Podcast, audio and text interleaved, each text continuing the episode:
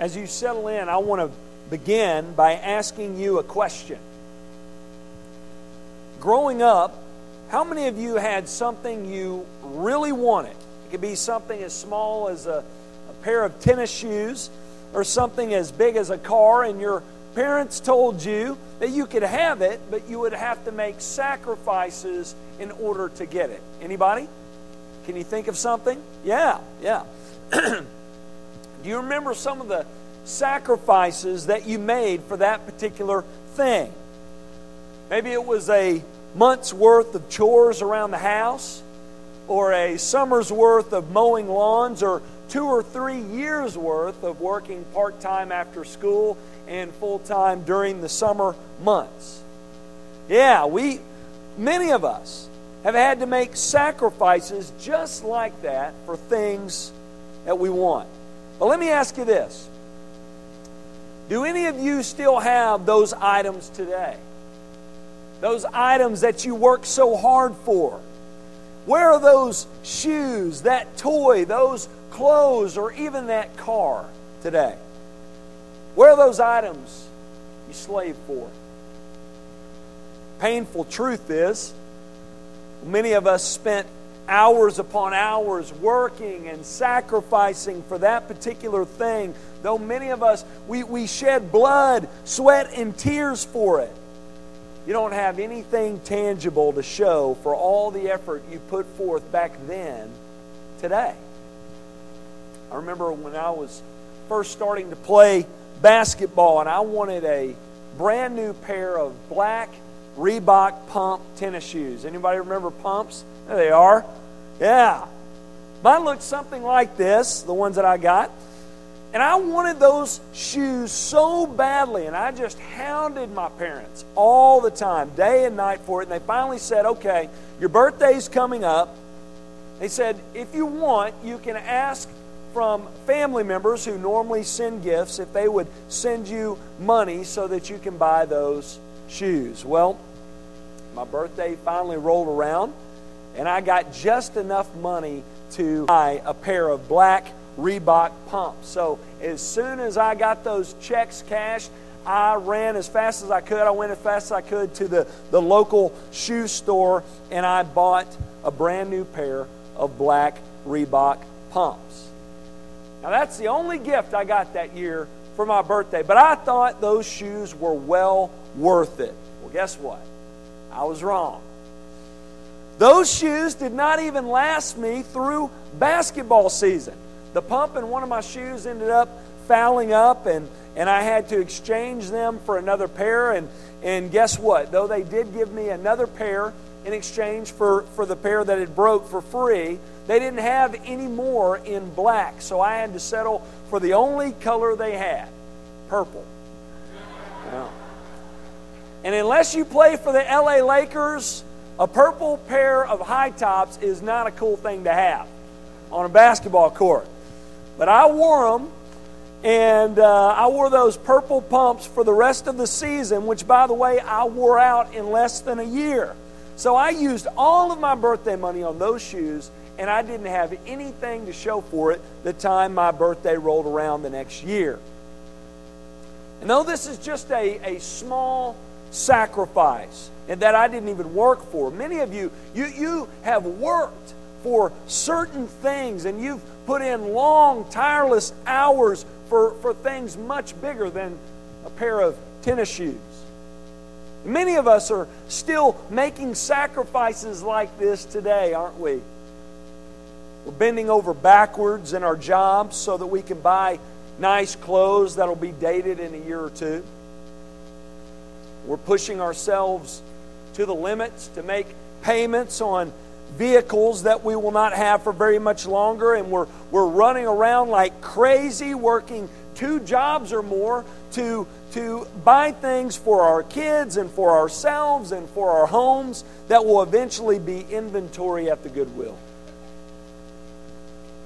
Here's my point. We sacrifice so much for temporal things, for things that don't even matter at this moment much less for eternity. But let me ask you this how many things do we do, how much do we put on the line for the things of God? How much do we sacrifice for things that truly matter for eternity? In this passage, Paul is going to speak on this very issue. If you have your Bibles, turn to 1 Corinthians chapter 9. 1 Corinthians 9, we're going to be in verses 19 through 27 this morning. In this passage, Paul is going to put himself forward once again as our example, and he is going to show us that the best investment we are to make is in people. Paul made huge sacrifices in his life and in ministry. But the major difference for Paul is that what he sacrificed for mattered for eternity because he made sacrifices for others and he invested in people. What we're going to find in this passage that we're going to look at this morning is that Paul was willing to sacrifice any and everything to see as many people come to Christ as possible. One thing he sacrificed in particular that we've been talking about for the past couple of weeks is his Christian liberty. Though Paul admits at the beginning of chapter 9 that he is free in Christ, he tells us here in this passage that though that's the case, he, out of a love for his Christian brothers and sisters, limited the liberty that he had for others. He limited his freedom.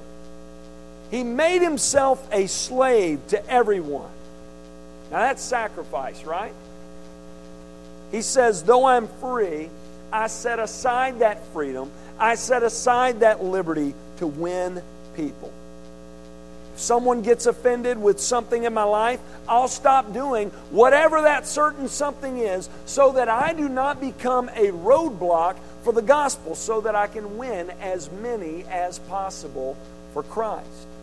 Believe me when I say the, the Christians at Corinth, they needed to hear this message. Like we've explained over the past few weeks, many of them had become roadblocks to God's kingdom work because they were holding on too tightly to their freedoms in Christ.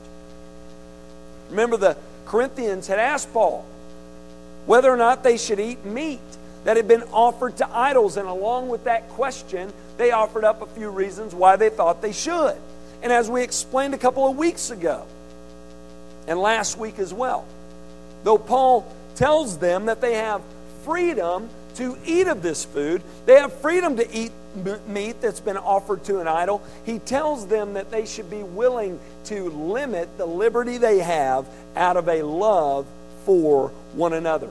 He says in chapter 8, though the act of eating meat sacrificed to idols is not wrong because an idol isn't anything, anyways, therefore it's been offered to nothing, it's just meat it's just cheap meat. He says, offending your Christian brother or sister and tempting them to violate their own conscience is wrong. Therefore, you should refrain.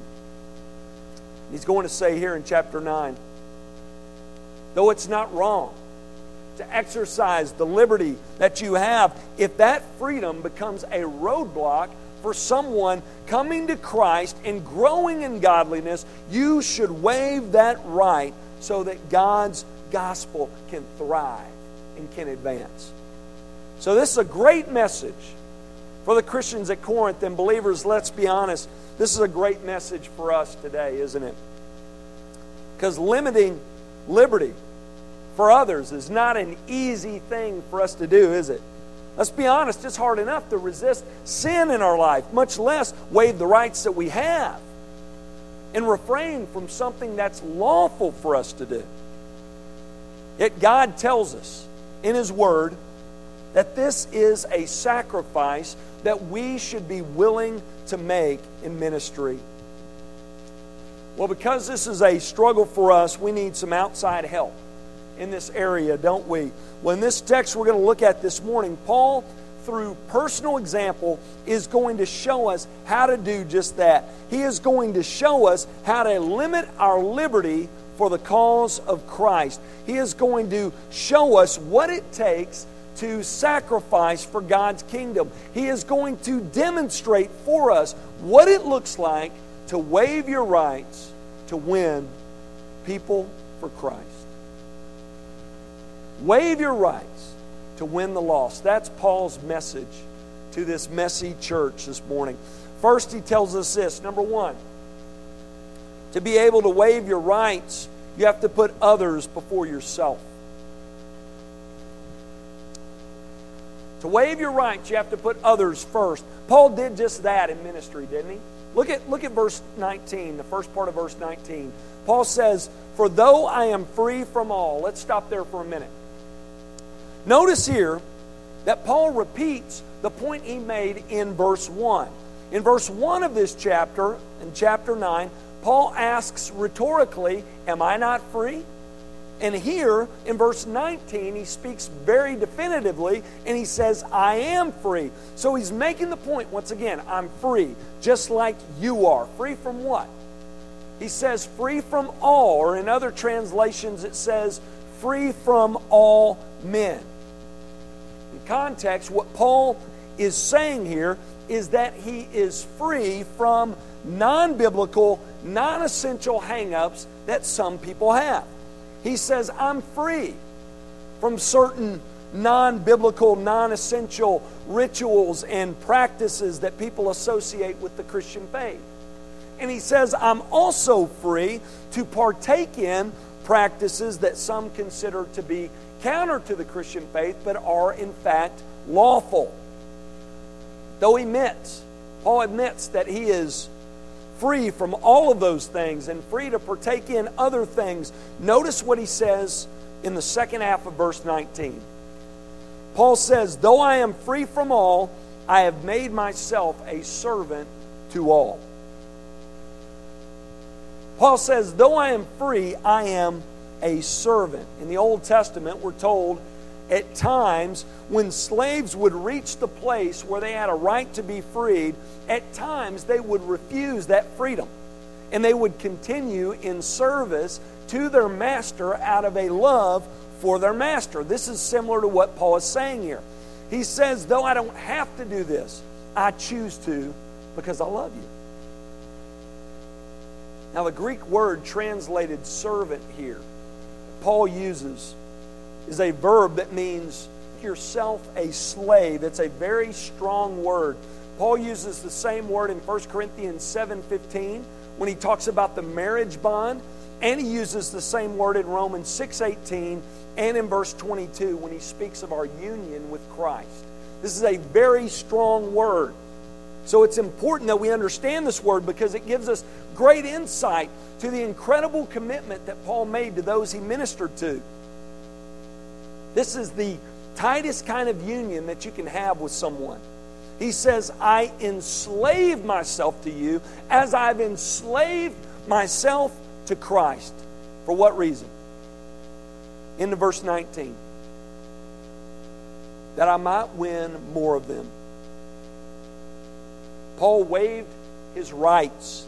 He restricted his freedom to win as many to Christ as possible. He said, I am willing to sacrifice everything that I have and all that I am to be your servant. Let's take a moment to look at the extent of this, the reach of this, the great lengths Paul went through to win people to Christ. And as we discuss these, think about your own life. Ask yourself this as we examine Paul's efforts in ministry. Ask yourself, how far am I willing to go? to reach people for the gospel. Ask yourself, how much do I sacrifice to advance the kingdom of God? Look at verse 20 through 23. Paul shares with us the great lengths he went through to win people to Christ. First, he says to the Jew, he became a Jew. Paul says, verse 20, to the Jews I became as a Jew in order to win the Jews. Now, some of you read that and think that's not that big of a stretch, is it? I mean, isn't Paul Jewish? It's true, but this is where context comes in. Paul's not talking about being a Jew in race, he's talking about in practice. He's informing his readers that he went as far as adopting certain Jewish practices, non biblical, non essential Jewish practices, when in the presence of devout Jewish people in order to build a bridge for the gospel, in order to win as many Jews for Jesus as possible. Notice the latter part of verse 20 specifies what he means. He says, To those under the law, I became as one under the law, though not being myself under the law, that I might win those under the law. You got it? It's typical Paul there. He says, even though I'm under no ceremonial law, even though I'm no longer bound by these legal ceremonies and Jewish customs, though I am free from all these things, he says, I waive that freedom. I waive my liberty. I waive this right so that I can win as many Jews for Jesus as possible. For example, he circumcised Timothy. That's more of a sacrifice for Timothy to make. This makes the point here. He circumcised Timothy before taking him along to minister to the Jews. Now, why would Paul do that? I mean, he knew there was no spiritual benefit to the act of circumcision. Why did he do it? Well, Timothy was a child from a mixed marriage. He had a mother who was a Jew and a father who was a pagan Gentile. And in those days, the Jews would have considered Timothy to be a Gentile because of who his father was. So Paul takes Timothy and he circumcises him. I mean, talk about sacrifice. Once again, Timothy made it for the gospel. And the reason why Paul insisted on this and did this was because, not because he believed it to be salvific, but because for him and Timothy to earn a hearing with the Jews, they would have to remove any and every obstacle so that the gospel would advance. Not only did he do this for the Jews, he also did this for the Gentiles. To the Gentiles, he became as a Gentile. Look at verse 21. To those outside the law, I became as one outside the law. Some will hear that and say, How convenient for Paul. When things got too difficult under God's law, he could just step out and go hang out with his Gentile friends and party. Is that what Paul's saying here? No. Look at what he says at the end of verse 21 not being outside the law of God, but under the law of Christ, that I might win those outside the law. Paul's not talking about compromising himself morally here when he ministers to the Gentile. He's not talking about the moral law of God, but once again, he's talking about ceremonial law. Paul says, don't misunderstand what I'm saying. I don't violate God's word, I just refrain from legal ceremonies and Jewish customs when I'm hanging out with the Gentiles because they don't care about those things. And those things are non essential, non biblical. So why would I do them before the Gentiles? He says, when I'm with the Gentiles, I align myself with them. I do what they do, eat what they eat, dress how they dress, go where they go without moral compromise, still living under the law of Christ. Why? To win as many Gentiles as possible. So when Paul worked and ministered to the Gentiles, he acted as a Gentile. He aligned himself with them to win them for Christ. Paul also says, to the weak, he became as weak. Look at verse 22. Paul says, To the weak I become weak that I might win the weak. Who are the weak? These are those we have been talking about for the past couple of weeks. They are new Christians in Corinth with non biblical hang ups and, convic- and convictions who do not yet have a good handle on their liberties. They are new Christians in Corinth who believe eating food offered to idols is the worst thing a believer could do. Notice Paul doesn't come down on them, does he? Say, what's wrong with you guys? I mean, grow up. You're worried about things that aren't even biblical. Does Paul do that? No. He says, To the weak, I become weak. He says, when I'm with them, I become like them. The reason why? To win them. Now, the word win is translated, uh, it, it's translated win. It means to gain through investment. Okay? So, Paul is, when, when he talks about the weak here, he's not talking about to win them for Christ. They've already been saved.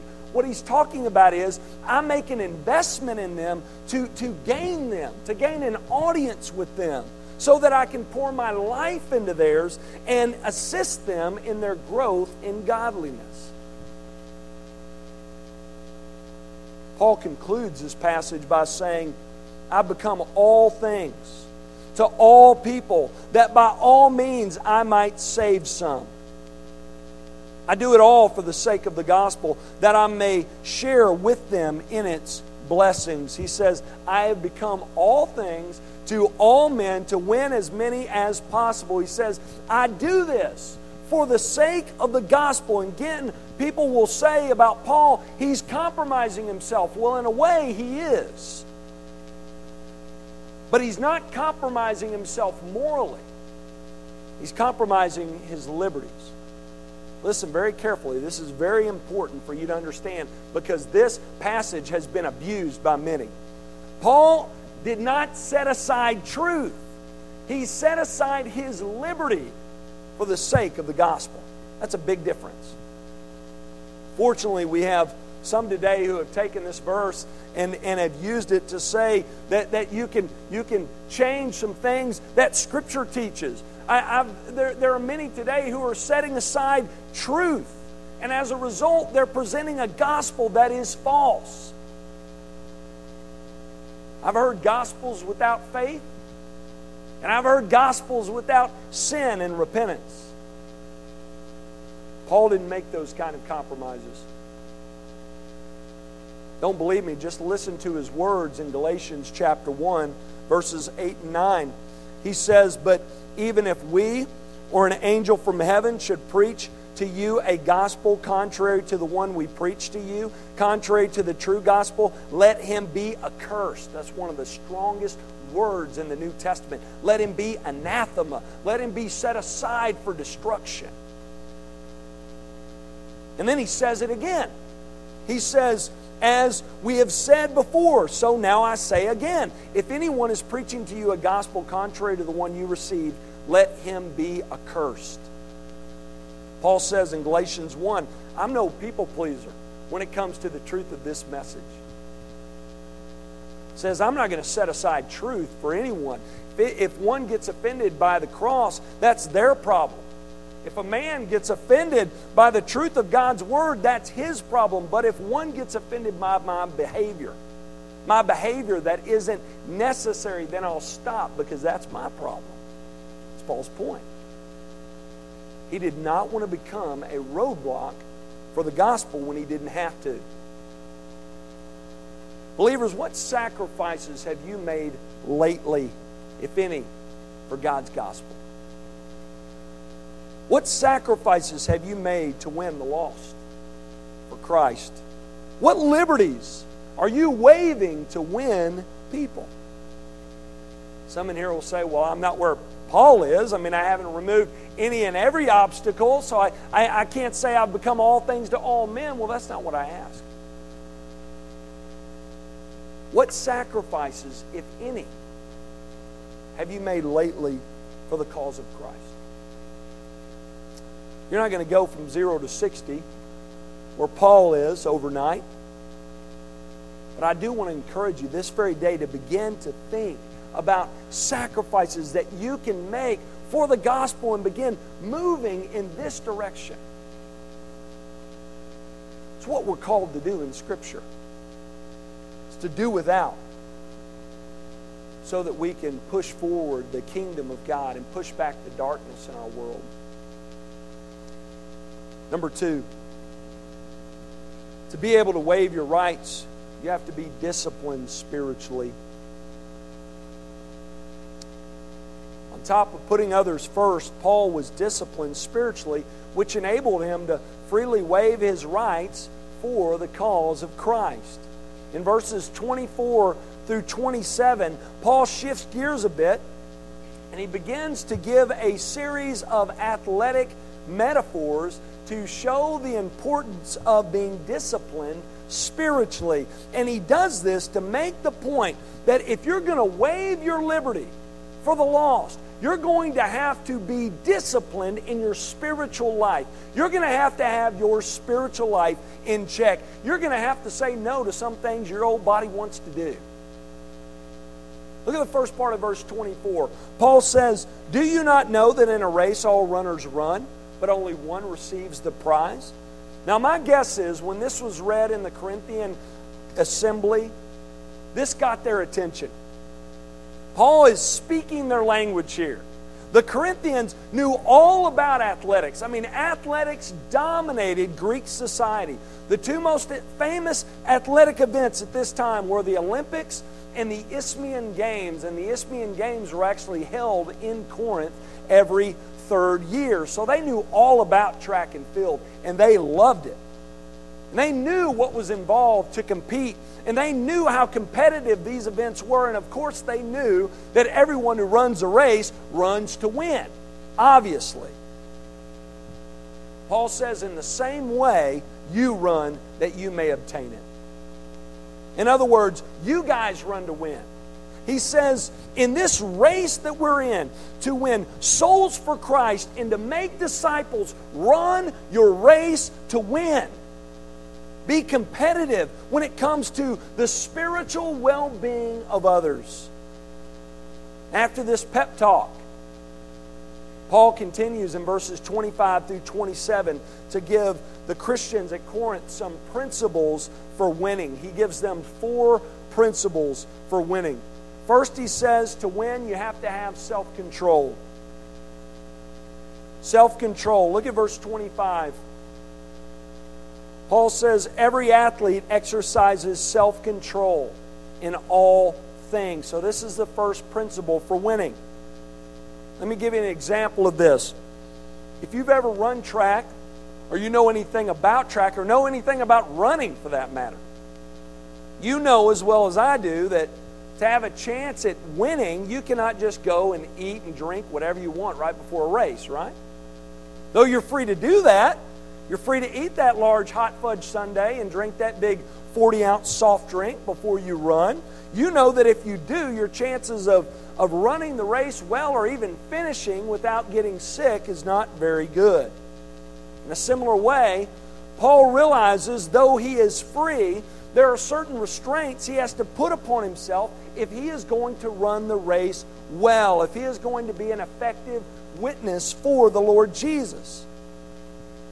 And believers, for us to be an effective witness for Christ and, a, and, and, to be successful at making disciples, we are going to have to sacrifice certain things. We are going to have to make sacrifices in order to do that. Ask yourself this morning what are some things in my life that are roadblocks for the gospel? What in your life is hindering your witness? In your Connect cards you received this morning, you have a few challenges in there each and every week. And, and for this week, I have challenged you to take some time this week to examine your life and identify these roadblocks and make efforts to remove them for the sake of the gospel.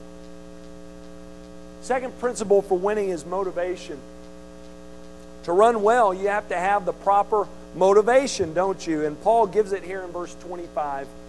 He says, They, athletes, run to receive a perishable wreath, but we an imperishable. Back in the first century, when athletes when they won a race, they were awarded, rewarded with a, with a wreath in the shape of a crown. It looked something like this here. This was the motivation for athletes in training.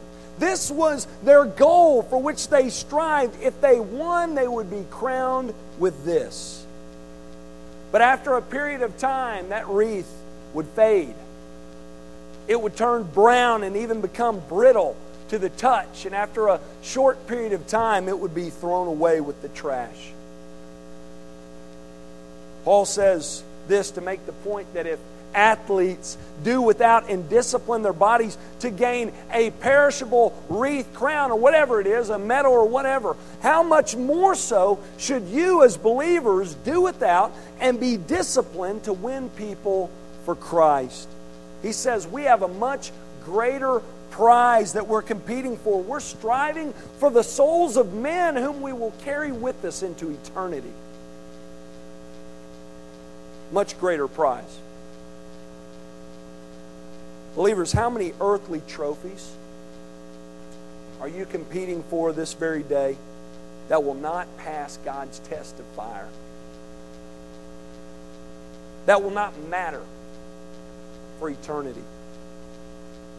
Paul says, though many of these things are not fireproof and perishable, a redeemed soul is.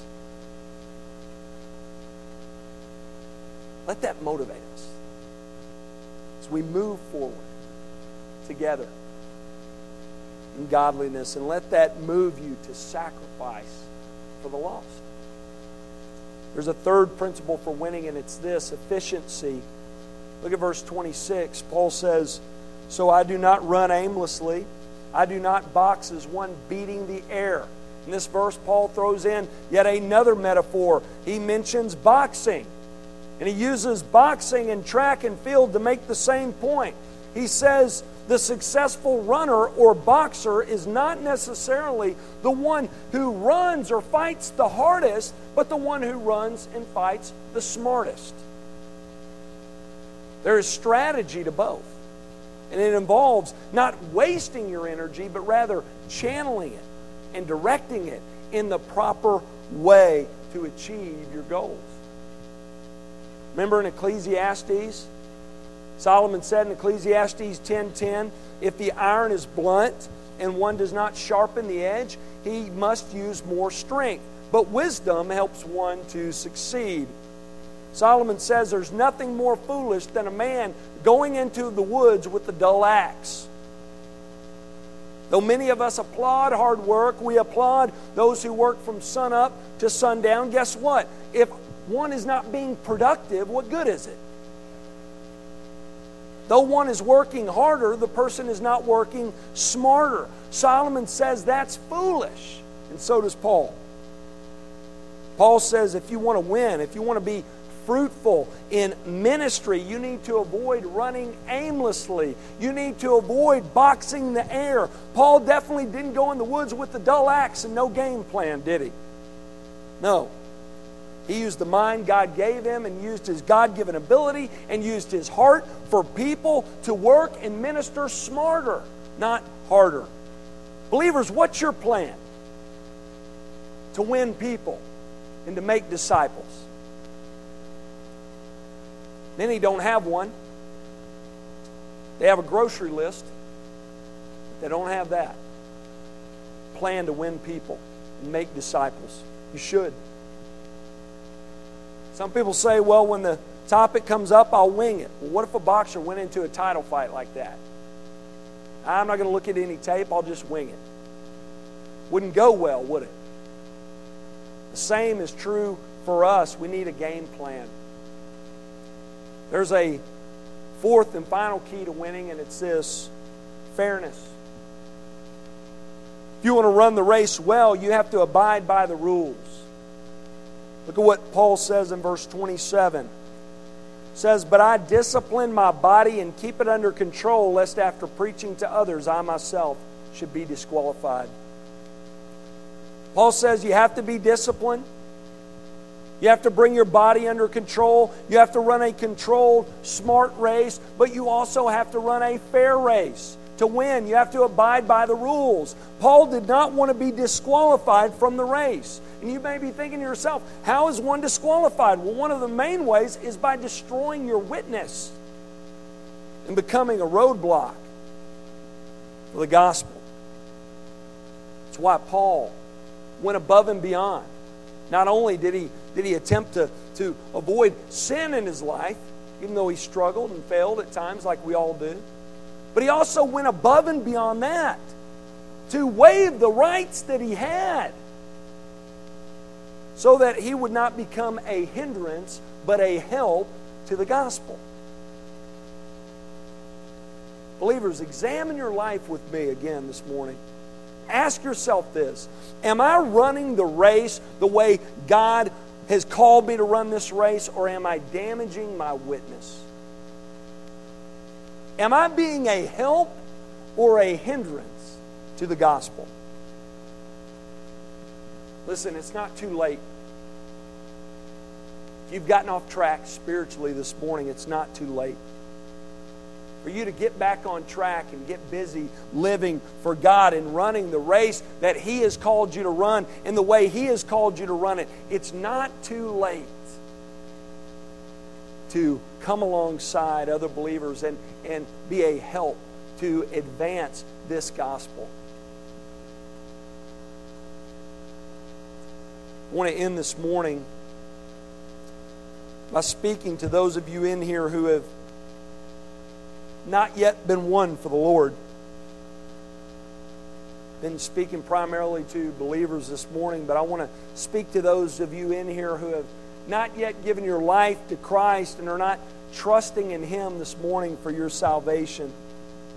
I want to call your attention once again this morning to the actions of Paul here in this passage.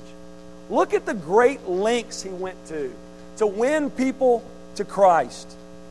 Why did he go so far as becoming a Jew to win the Jews, a Gentile to win the Gentiles? Why did he discipline his body and bring it under strict control? Why did he bend over backwards to see the lost come to know the Lord Jesus? Because Paul knew how important this decision is. He knew that without Christ, one is without a hope in the world those of you in here this morning without Christ, I, I too want to stress this, this very same message to you. I too want to, want to stress to you how important this decision is. Scripture is clear that every one of us, all of mankind, without exception, other than the Lord Jesus, are, are sinners. We were conceived in sin, Scripture says, and from the moment we left the womb, we've been struggling with it and we've been slaves to it. Every one of us, without exception, are born in this state. And every one of us, without exception, repeat the sin of Adam on a daily basis in that we reject God's rule and reign in our life and we have chosen to go at life on our own. And Scripture is clear that because of that rebellion, we are set against God and we are enemies of His. And if that condition doesn't change, we'll have to endure His wrath and His judgment in the life to come for all eternity. Scripture also tells us that God so loved us that He sent Christ to be for us what we could not be for ourselves, perfect inside and out. And He sent Him to provide for us what we could not provide for ourselves a right relationship with the one true God. Through Jesus' life, death, and resurrection, He accomplished salvation for all who place their faith and trust in Him. You understand now why Paul went to the great lengths he went to to get this message out? This message I give to you today. If you would admit that you are a sinner who is against God, and if you would turn from that sin and turn back to God and personally receive and, and trust in the person and work of His Son, you can be forgiven of sin and made right with God this very morning. If you've not made that decision, I pray that you would right now before you do anything else. Receive Christ today and be saved. Let's pray.